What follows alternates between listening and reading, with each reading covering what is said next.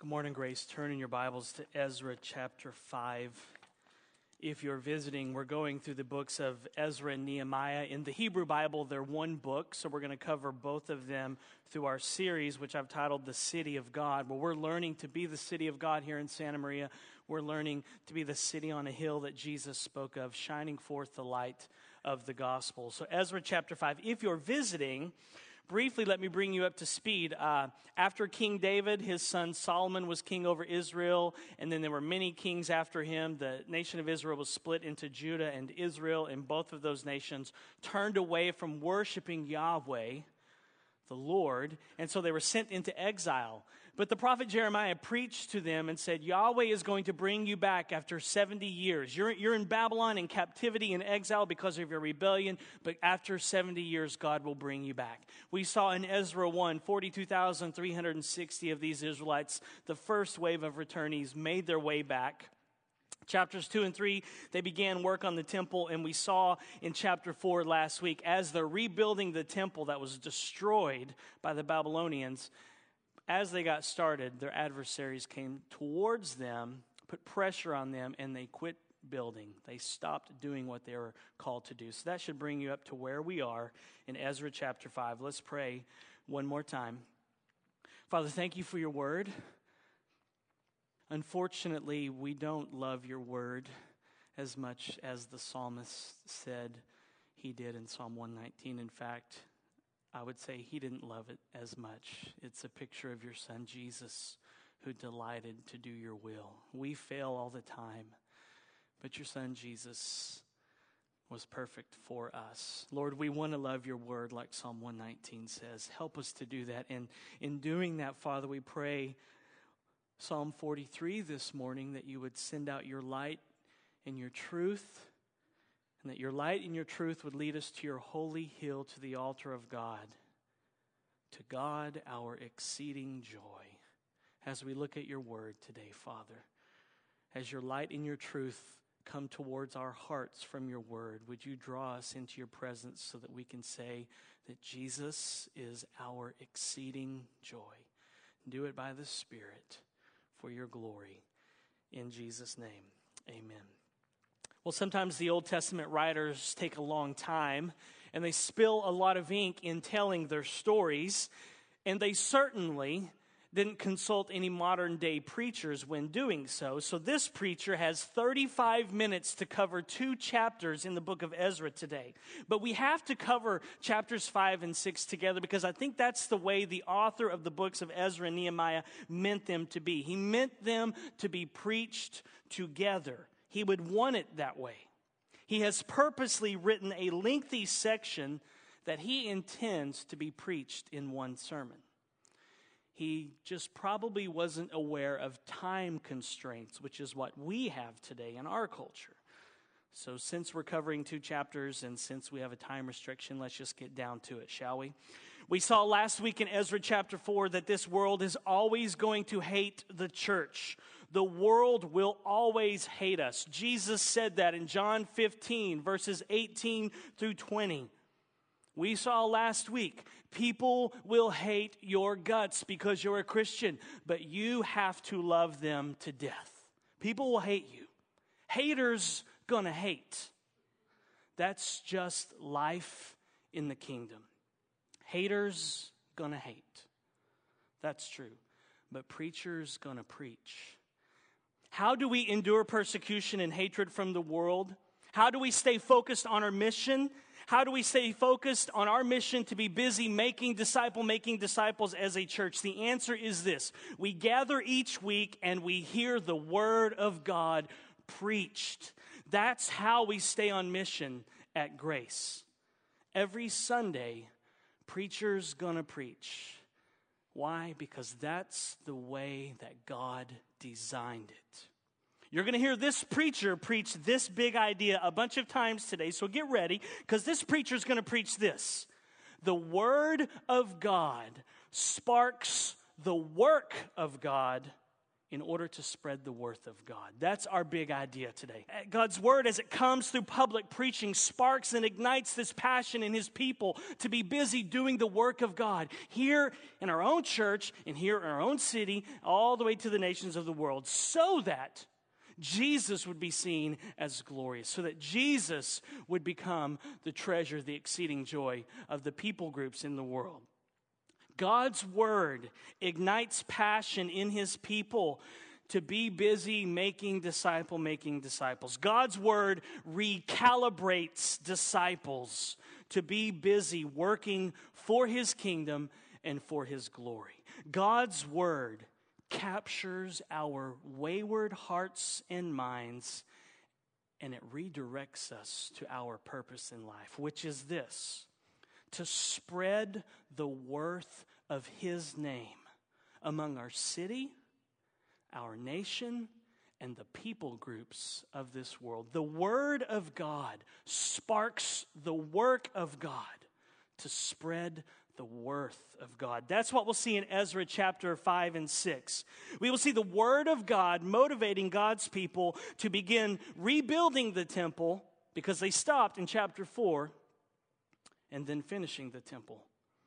But remember what we saw last week the hatred of the world and the opposition and threats by their adversaries caused Israel to halt their work on rebuilding the temple. They stopped doing what they were called to do because of their adversaries. Haters gonna hate.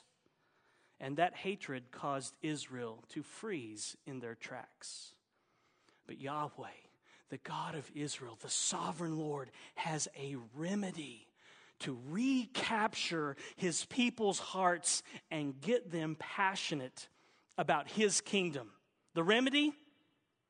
Preachers.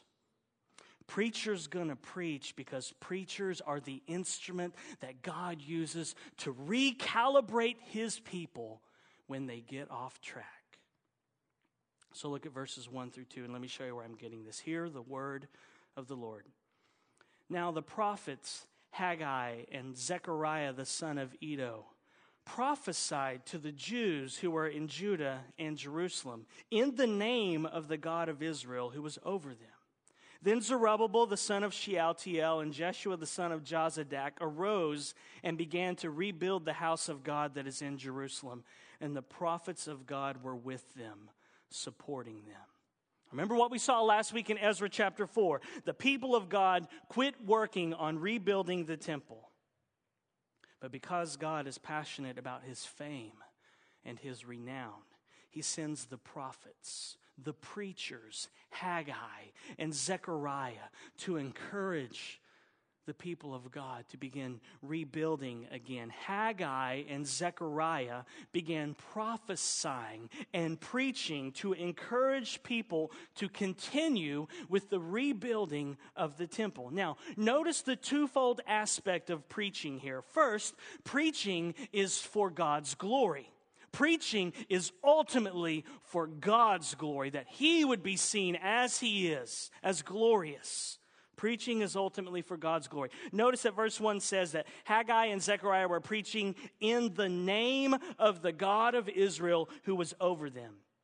When the Old Testament speaks of God's name, of Yahweh's name, it is speaking of his character, who he is, his attributes, how he deals with this people, with his people, how he deals with this world. So first of all, preaching is about God and his character, who he is.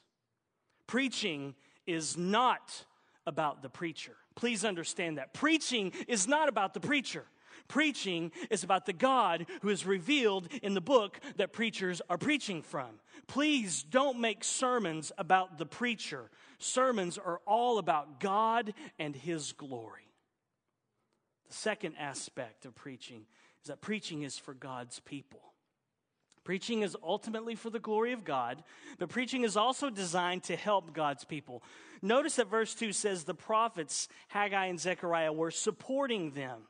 This is what God's word is designed to do. It's designed to recalibrate his people for kingdom purposes. Preaching is designed to recalibrate the church to be busy spreading the worth of Jesus' name, to be busy being the city of God, to be busy being the city on a hill. John Piper says Christian preaching is an expository exultation over the glories of God in His Word, designed to lure God's people from the fleeting pleasures of sin into the sacrificial path of obedient satisfaction in Him. Christian preaching is an expository exultation, a joy. The preacher should have joy and passion. He should spit when he preaches, which I do. Expository exultation, glorying over the God who is revealed in the Word with passion. And that kind of preaching, God's Word, is designed to lure you and me away from the fleeting pleasures of sin into the sacrificial path of obedient satisfaction in Him. And I think that's what the prophets Haggai and Zechariah are doing here. As the people build the temple and are tempted to quit and get discouraged and throw in the towel, God's word comes to strengthen his people, to support his people, to spark the work of God so that the worth of God would extend to the nations. And because God is committed to upholding the worth of his name, and because his people bear his name, it is fitting that God would continue his work among his people. And the way that God works for his people is through his word. God's word supports his people that they might reflect his glory as the city of God. God's word supports his people that they might make his name famous. God's word supports us so that we would make Jesus' name famous. And that's why it is very important for you to be here each week so that you can hear the public preaching of God's word. Because you're probably like me.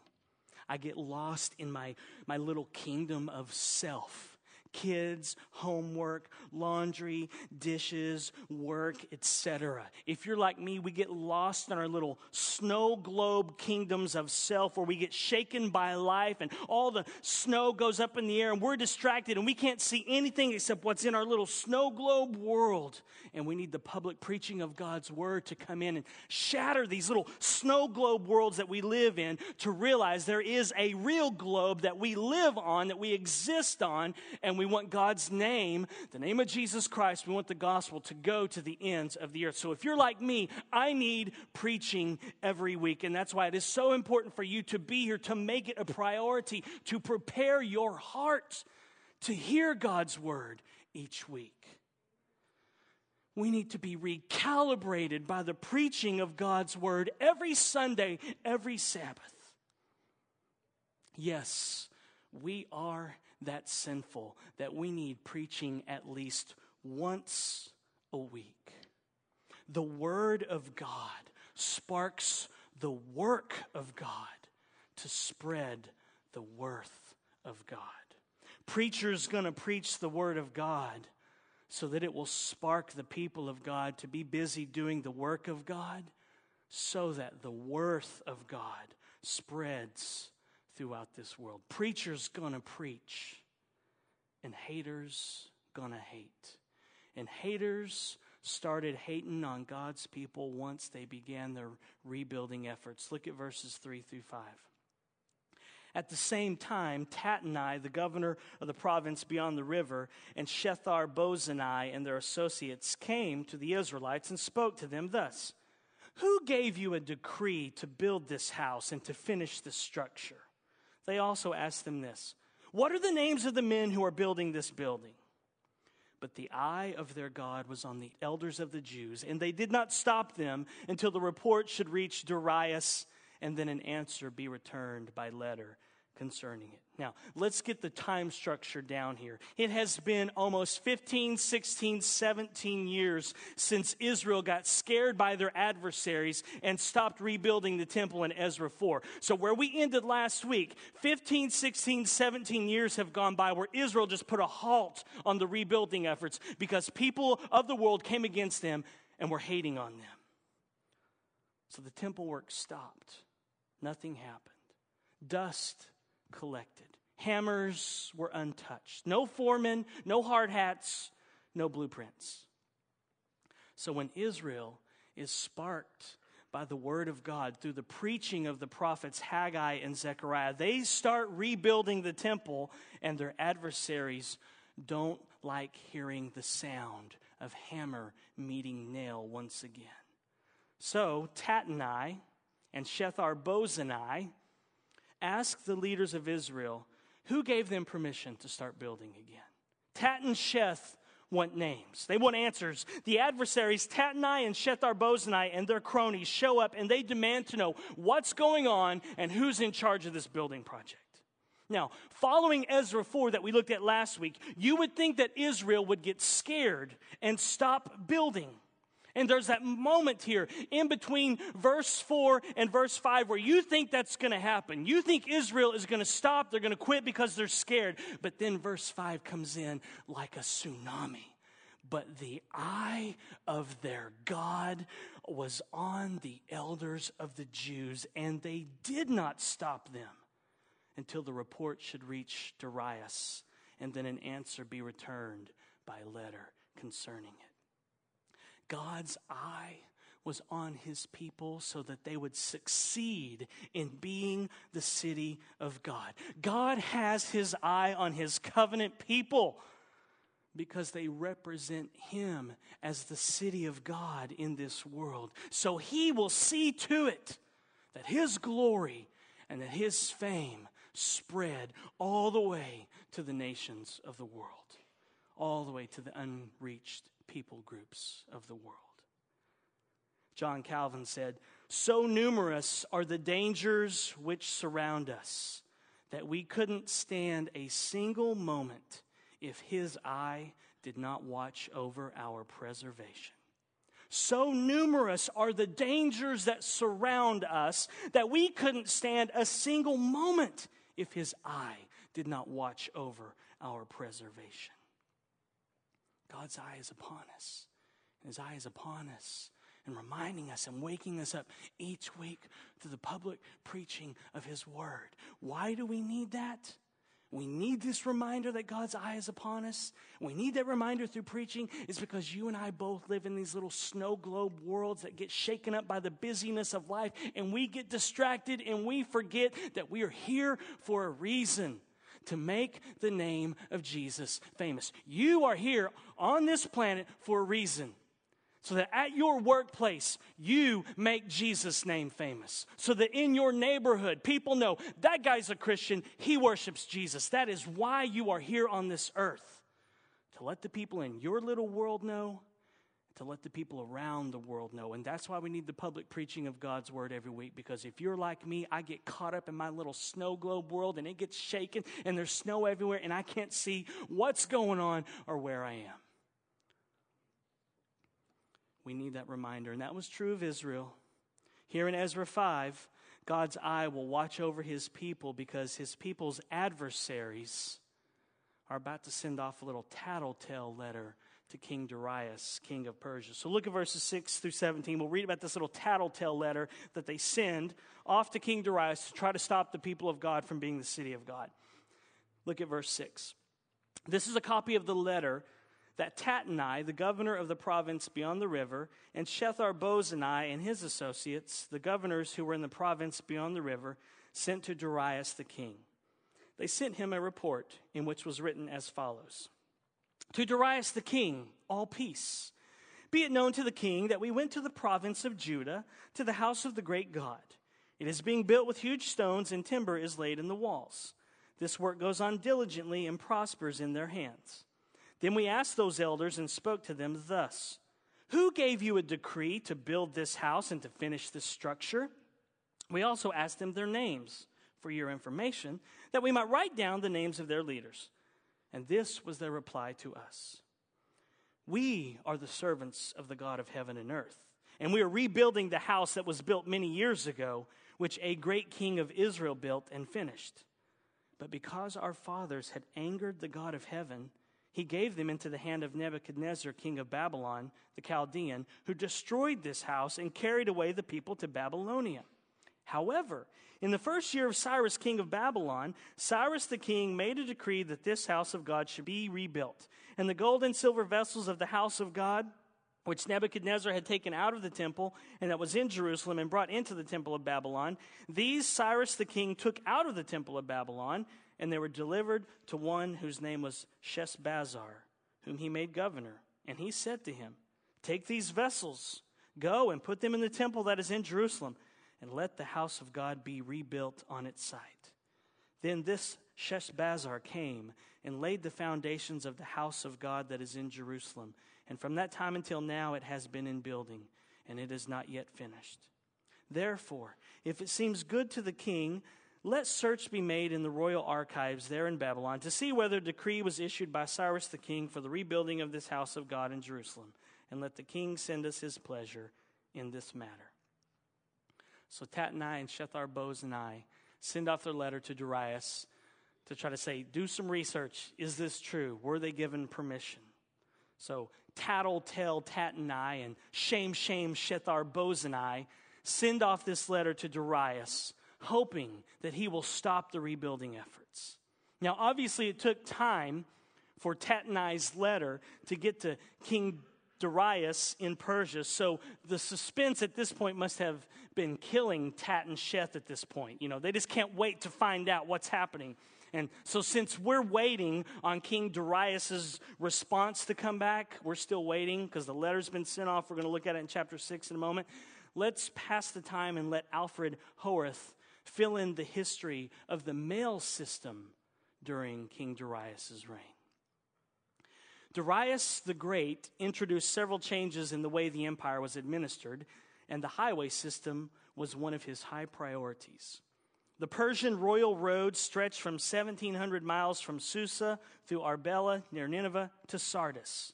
The road was carefully maintained and rough stretches were paved. It was the Persians who invented horseshoes to facilitate mail moving over this royal road. Post stations were positioned on average every 15 miles so Persian couriers could mount fresh horses. This communication network functioned so well that a letter written in Susa would reach Sardis in one week. And Hoerth goes on to say that on average, a courier could have traveled 250 miles a day, while a caravan would have averaged about 19 miles a day. So, if the Persian road system was in place and fully operational during the events of Ezra, chapter 5 and 6, then it would have taken somewhere between one and two months for Tatnai's letter to reach Darius and then for Darius to send a response. So, how did Darius respond? If you are Tatnai and Shethar Bozenai at this point, you want to know. And if you're an Israelite, hearing the books of Ezra and Nehemiah read aloud for the first time, you are dying to know. How will Darius respond? Will he put a stop to the rebuilding efforts like the previous Persian kings did? Maybe you want to know the answer, Grace, because you're not familiar with the story. Maybe you're thinking, enough suspense. Get to it, Pastor. It's taking you longer to answer the question than it would have for a letter to travel back and forth in Ezra's day. We know, Pastor, that Cyrus was favorable to the people of God because we saw that in Ezra 1. But what about the new king? How did King Darius respond? Inquiring minds want to know. Well, let's read God's word and find out. Look at Ezra chapter 6, beginning in verse 1. Then Darius the king made a decree. And search was made in Babylonia, in the house of the archives where the documents were stored and in Ecbatana, the citadel that is in the province of Media, a scroll was found on which this was written a record. In the first year of Cyrus the king, Cyrus the king issued a decree concerning the house of God at Jerusalem let the house be rebuilt, the place where sacrifices were offered, and let its foundations be retained. Its height shall be 60 cubits, and its breadth 60 cubits, with three layers of great stones and one layer of timber. Let the cost be paid from the royal treasury, and also let the gold and silver vessels of the house of God, which Nebuchadnezzar took out of the temple that is in Jerusalem and brought to Babylon, let them be restored and brought back to the temple that is in Jerusalem, each to its place. You shall put them in the house of God. Now, therefore, Tatnai, governor of the province beyond the river, Shethar Bozenai and your associates, the governors who are in the province beyond the river, keep away. Let the work on this house of God alone. Let the governor of the Jews and the elders of the Jews rebuild this house of God on its site. Moreover, I make a decree regarding what you shall do for these elders of the Jews for the rebuilding of this house of God. The cost is to be paid to these men in full and without delay from the royal revenue, the tribute of the province from beyond the river, and whatever is needed bulls, rams, or sheep for burnt offerings to the God of heaven, wheat, salt, wine, or oil, as the priests at Jerusalem require, let that be given to them day by day without fail, that they may offer pleasing sacrifices to the God of heaven and pray for the life of the king and his sons. Also, I make a decree that if anyone alters this edict, a beam shall be pulled out of his house, and he shall be impaled on it, and his house shall be made a dunghill. May the God who has caused his name to dwell there overthrow any king or people who shall put out a hand to alter this, or to destroy this house of God that is in Jerusalem. I, Darius, make a decree. Let it be done with all diligence. The response of King Darius is clear evidence here that God is committed to upholding the worth of his name. This is clear evidence that God has his eye on his people, which we just read. This is vintage Yahweh. This is how Yahweh typically works. He cares for his people, and he will ensure that worship will happen in Jerusalem at the temple so that his fame will spread to the nations. And he uses pagan kings and nations to fund his worship. You got to love a God like that. Darius investigated the matter and he found it to be true. The Israelites were given permission by King Cyrus to rebuild the temple. And then Darius informs Tattenai and Shethar Bozenai to let the work of God continue. But did you notice in the reading those words to Tattenai and Shethar Bozenai from King Darius in verse 6? Keep away. Those two words, keep away, are evidence that God has his eye on his people. And then Darius informs them that they must provide everything that the Israelites need. Take it out of your bank account, Tattenai. And Darius gives a solemn warning in verses 11 through 12. If anyone tries to stop the spread of Yahweh's fame, the spread of his name to the nations, then something will happen to that person that they don't want to happen to them. Look again at verse 11. Also, I make a decree that if anyone alters this edict, a beam shall be pulled out of his house, and he shall be impaled on it, and his house shall be made a dunghill. May the God who has caused his name to dwell there overthrow any king or people who shall put out a hand to alter this or to destroy this house of God that is in Jerusalem. I, Darius, make a decree. Let it be done with all diligence. How committed is God to upholding the worth of his name? How committed is Jesus to seeing his name spread to the ends of the earth? Jesus is so committed that he'll use a foreign king to not only fund the rebuilding of his temple, but he'll even cause that king to make a law that says if anyone interferes with God's work, they'll end up impaled on a stake and their house will become a toilet. The Word of God sparks the work of God in order to spread the worth of God. And here in Ezra 6, We have Yahweh using the word of a pagan king to help spread the worth of his name. And people think that God is boring. This is vintage Yahweh grace. This is how your God works. That ought to give you just enough hope to get you through whatever it is you're going through right now. Whatever God's people are going through, He is present. His eye is upon them, and He has resources at His disposal, even pagan kings. All for the benefit and the help of His people and what they're going through. And right now, in this sanctuary, God's people are going through the book of Ezra and there's a lot of real estate left to cover. So put your eyes again on chapter 6 in verses 13 through 18. Beginning in verse 13. And then, according to the word sent by Darius the king, Tattenai, the governor of the province beyond the river, Shethar Bozenai and their associates did with all diligence what Darius the king had ordered. And the elders of the Jews built and prospered through the prophesying of Haggai the prophet and Zechariah the son of Iddo. They finished their building by decree of the God of Israel and by decree of Cyrus and Darius and Artaxerxes, king of Persia. And this house was finished on the third day of the month of Adar in the sixth year of the reign of Darius the king. And the people of Israel, the priests and the Levites, and the rest of the returned exiles celebrated the dedication of this house of God with joy. They offered at the dedication of this house of God 100 bulls 200 rams, 400 lambs, and as a sin offering for all Israel, 12 male goats, according to the number of the tribes of Israel. And they set the priests in their divisions and the Levites in their divisions for the service or the work of God at Jerusalem, as it is written in the book of Moses, or as it is written in God's word.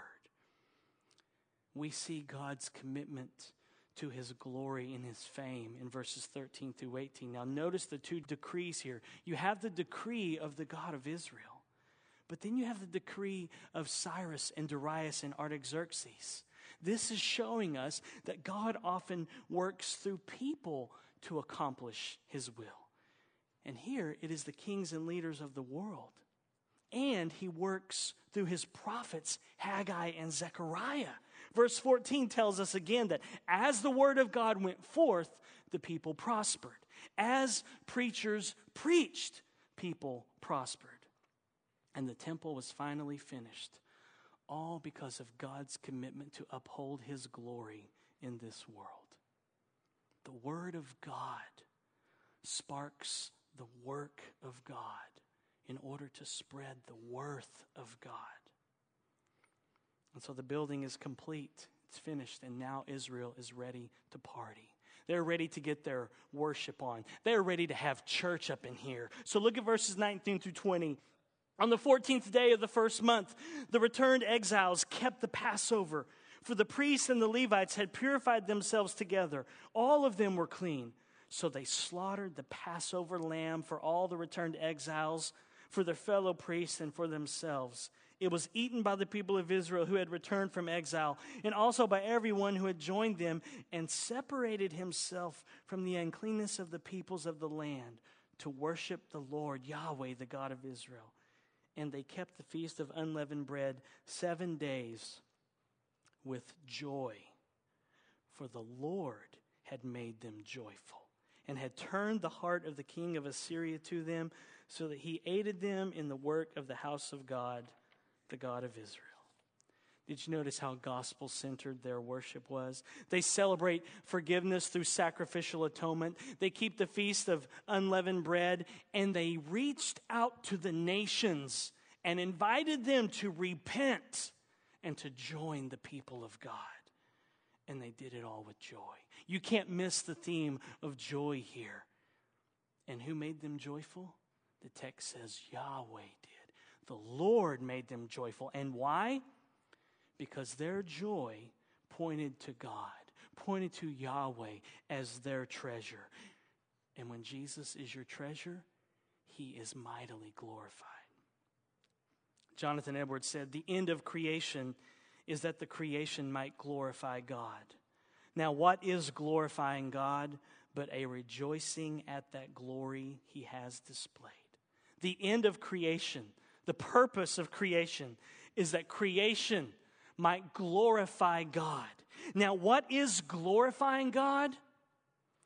But a rejoicing at that glory that he has displayed. That's what Israel is doing here.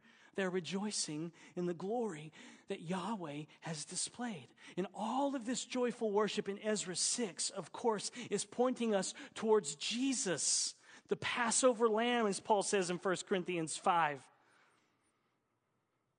All of this in Ezra 6 is pointing us to God's glory. As John 1:14 says and the word became flesh and dwelt among us and we have seen his glory. Glory as of the only son from the father full of grace and truth. You want to know how you glorify God? You rejoice in the glory that has been revealed in his son Jesus Christ. And when you say he's my treasure. He's my delight. He is my exceeding joy then God is mightily glorified in your life. And that's what Israel is doing in Ezra 6. And that's what we should be doing here every Sunday as we gather to hear the preaching of God's word. We gather here each week to rehearse the gospel together. We gather here each week to celebrate forgiveness through substitutionary atonement. We gather here every week to joyfully celebrate that Jesus lived the life that we could never live because we're sinners. And we gather here each week to celebrate the fact that Jesus died the death that we all deserve because we're sinners. And we gather here every week to celebrate the fact that God raised him from the dead and he's coming again. And we gather here each week to hear his word preached because we are sinners who need weekly recalibration. And as we hear his word preached, we know that, the, that we are then called to go into all the world and to preach the very gospel that we celebrate here each week. That's what Israel is doing in Ezra 6:21. Did you notice they were inviting others to come worship Yahweh? Remember, the word of God sparks the work of God in order to spread the worth of God. We come here each week to hear the word of God through a preacher. We do not gather to hear a preacher.